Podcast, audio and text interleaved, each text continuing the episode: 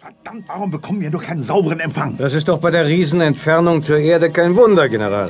Aber sehen Sie, wir haben gleich die Sonne erreicht, um die vielleicht der Planet der tausend Wunder kreist. Wir müssen jetzt die Augen offen halten. Ja, denn wahrscheinlich ist Zweistein schon längst dort und hat sich eine nette Überraschung zu unserem Empfang einfallen lassen.